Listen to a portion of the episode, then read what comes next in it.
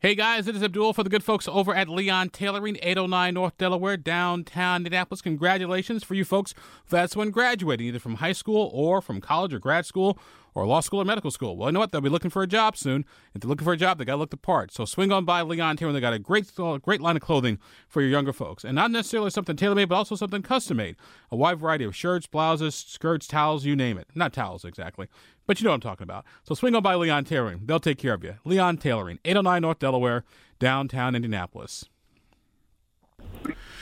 Well, back in January, Indiana Attorney General Todd Rokita issued a legal opinion basically saying that Delta 8 THC products are illegal drugs. Uh, that's right, illegal drugs. And it has infuriated a number of business owners, and several of them have filed a lawsuit against the Attorney General uh, regarding that opinion. Joining us on the newsline is Shadi Corey. Uh, Shadi is the owner of Indy E-Cigs and Doty Hemp uh, Products, and they have seven locations here in the state of Indiana and a warehouse here in Indianapolis. Uh, so, Shadi, my friend, thank you very much for being with us. Always good to talk to you, sir. Yeah, thanks for having us. No worries. So, uh, when the attorney general issued this opinion, what was the first thing uh, that went through you guys' mind, and and not just you, but also uh, some of your other, you know, other fellow merchants and dealers uh, in uh, Delta Eight, Delta Nine, Delta Ten, the, the the CBD THC products. So when it initially, when the opinion was initially released, um, we were working with the legislative body to pass language to protect the Delta 8 and CBD industry. We actually had put together language to um, um, put 21 and over age requirements on the product, put child resistant packaging. Um, so we felt that we could combat it using logic and reasoning and, um, you know, putting public safety first and what ended up happening was nothing. So we continue to have ambiguous language. And for two years, the attorney general tried to um, push legislation that banned Delta and CBD products and THC products. And he's failed at that. And it now just seems like he's trying to take matters into his own hands and empower prosecutors across the state to go out and raid and, uh, you know, basically make thousands of business owners across the state criminals. Now, just so folks know, uh, when the Attorney General issued the opinion, he basically said in a nutshell uh, that Delta 8 is a Schedule 1 drug, the same as marijuana, uh, heroin, uh, and cocaine. Now, correct me if I'm wrong, Shadi, but uh, I would say the the CBD products that you folks deal with are not schedule are not Schedule 1 drugs. Absolutely not. Yeah, they are not Schedule One drugs. They're protected under state and federal law. So I thought so. That's why I thought it was interesting uh, because I, I, remember a story on Wish TV Channel Eight uh, about a week or so ago, uh, where uh, one of your colleagues down in Vanderburgh County said an officer walked in uh, and said, "Hey, because you guys got these CBD uh, THC products, if you don't get rid of them, you're going to be arrested for drug dealing because you can't sell them anymore." Yes, that happened, and there's actually been cases of a store in I can't remember which county, uh, which county, Hancock, Hancock County. Um, that wasn't where the seizing happened, but there was a seizing where the police came in and actually took all the product off the shelves and took it with them. Um, I just can't remember which county it is off the top of my head, but there's been several counties across the state that are you know the the prosecutors and the police are coming in and basically telling these people that they're criminals. Now so you can go ahead. Go ahead. I'm sorry, my friend. You can see the the impact that that's going to have on businesses carrying Delta products, and as a business owner like myself, a manufacturer of these Delta products, you know, a lot of my shops aren't wanting to carry it anymore because it's too risky. It's you know, they're going to go to jail for it, and that's not fair. That's not a state that works. Now, let me ask you this because this is what I what I just couldn't quite understand because I used to work for an attorney general back home uh, in Illinois, and while the attorney general's opinion uh, carried weight on on the, on the line of things, it was like you know federal law, state law, attorney general's opinion. So, so I guess my question is, and like I said, not to not, I know you're not an attorney or anything, but I'm just still trying to get get my arms around the fact that an attorney general's opinion uh, is now basis to charge somebody with a crime that's not a crime under state law. yeah, that's that doesn't make any sense at all.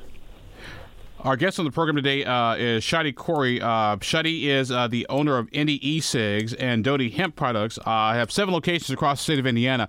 Uh, responding to a, an opinion um, by the Attorney General, uh, Todd Rokita, basically saying that Delta 8 products are, with THC in them, are Schedule 1 drugs, which basically they're the same as, as marijuana, heroin, uh, and cocaine. That's caused some consternation here in the state of Indiana as some county prosecutors and law enforcement have literally come in and started shutting down uh, some of these CBD uh, and vape shops and removing the product uh, from the shelf. Shadi, let me ask you uh, have you had any issues here uh, in Marion County or any issues where you folks have your seven locations across Indiana?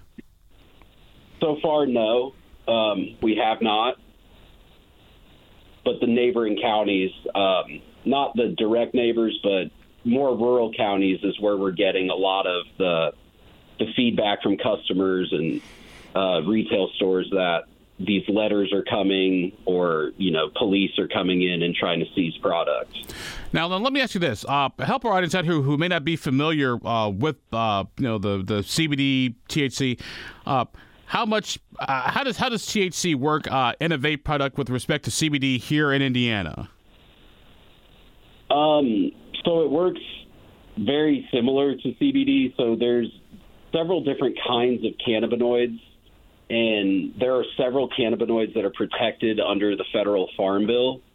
Um, so what's happening right now is just a lot of new cannabinoids are being discovered to try to um, basically be compliant because of their Delta 9 content, which is what is federally restricted.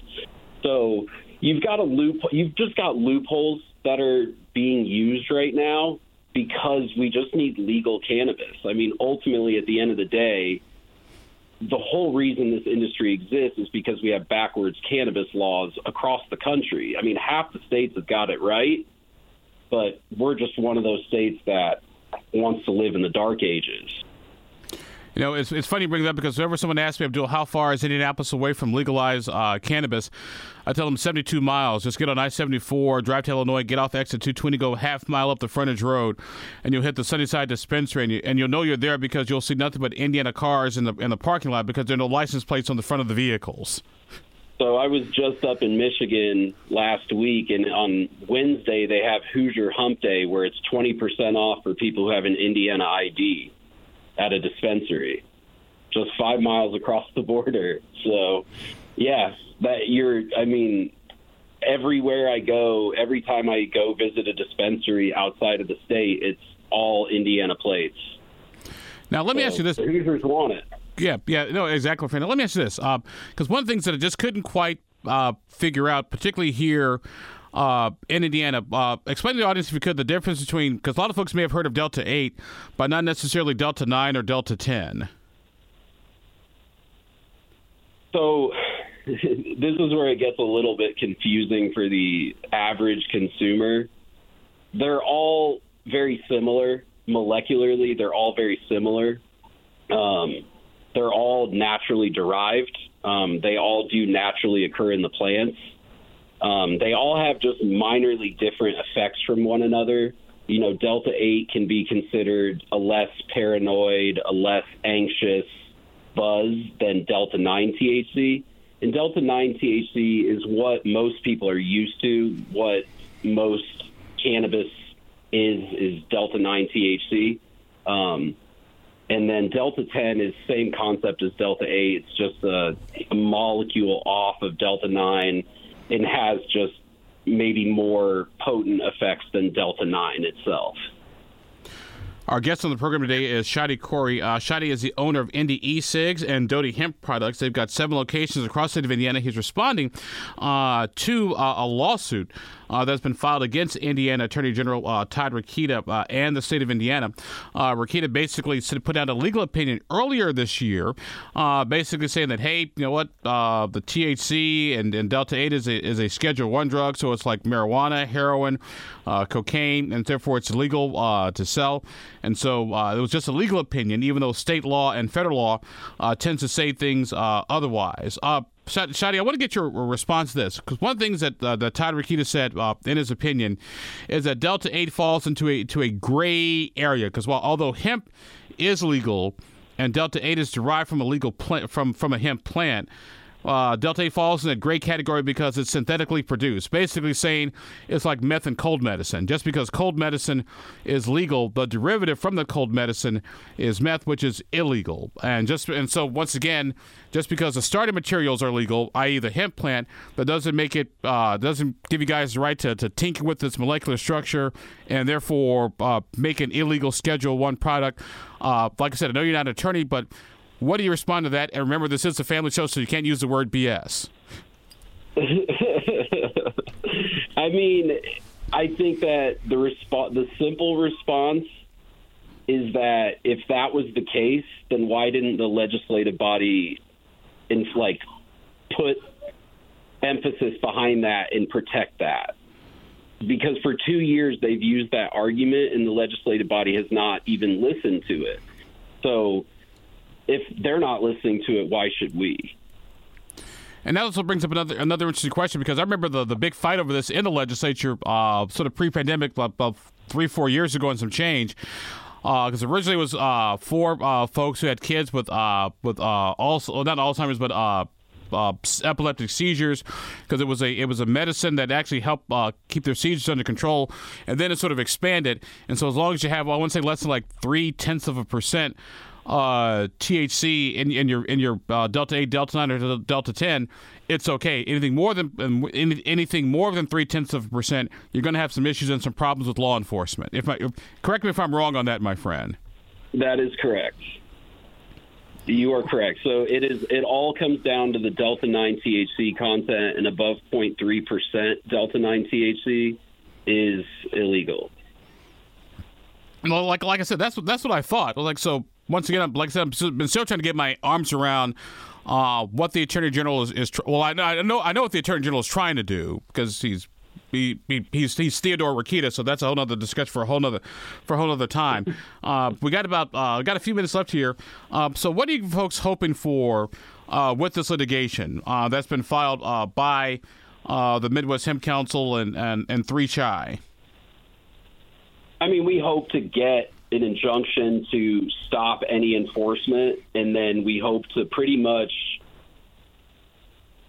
get language in um, next session that protects our industry because it's getting. I'm just worried about what's coming. At the end of the day, I care about public safety, and I want consumers to be able to safely use products. And if you know that a black market is not a good market when it comes to public safety. And we are never going to get rid of this black market of cannabis. We're never going to get rid of unsafe products unless we do something around sensible regulation with sensible regulation. Now it's interesting, my friend, because some folks uh, in that in that regulatory in that cannabis regulatory scheme will say, "Hey, Indiana, uh, shouldn't legalize marijuana THC because it, it causes problems." Uh, they, they they point to Colorado. They say you know accidents uh, went up. They talk about young people, you know, sort of using using cannabis marijuana when they when they're too young. So what what should a regulatory scheme look like if Indiana was going to go legalize this product, and just go just go full legalization?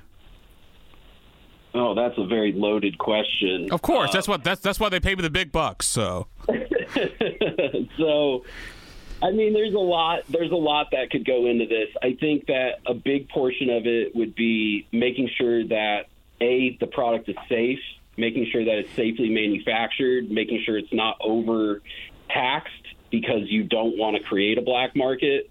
Um, we want to make sure supply and demand, you know, can can meet, and there's not an abundance one way or the other.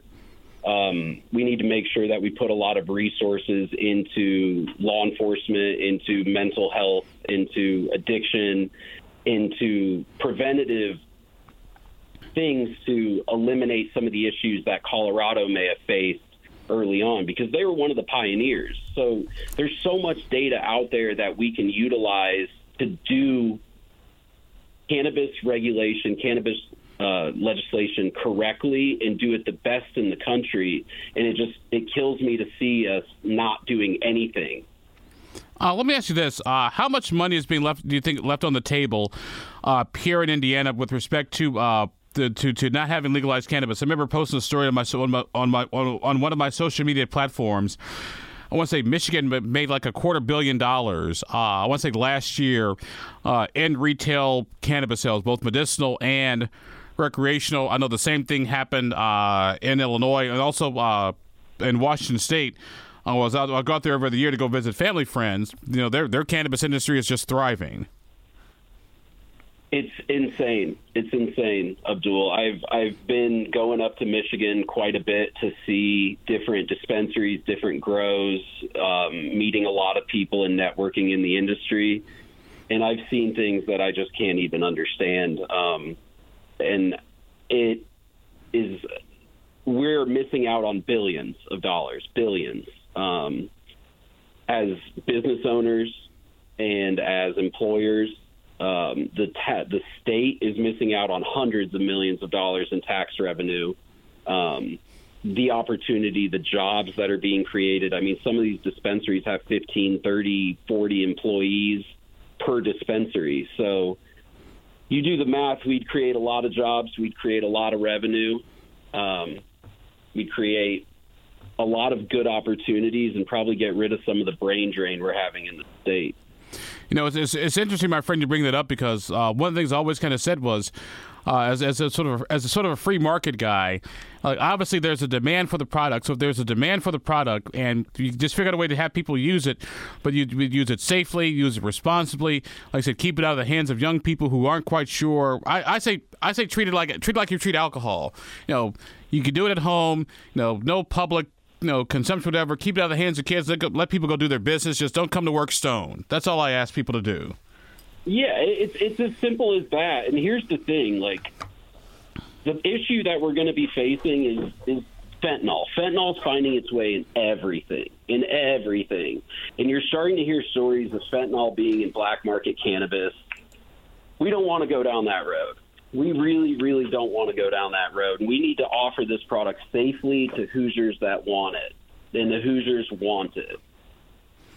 All right. Uh, our guest on the program today has been our good friend uh, Shadi Khoury. Uh, Shadi is the owner of Indy E-Cigs and Doty uh, Hemp Products.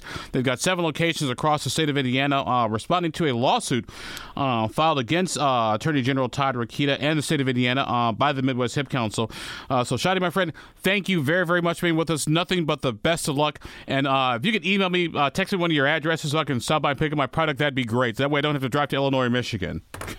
You got it, brother. Thanks so much, Abdul. All right, thank you. All right, have a good one, bro. This podcast was produced and edited by Chris Spangle and Leaders and Legends LLC. If you're interested in starting a podcast or taking yours to the next level, please contact us at leadersandlegends.net.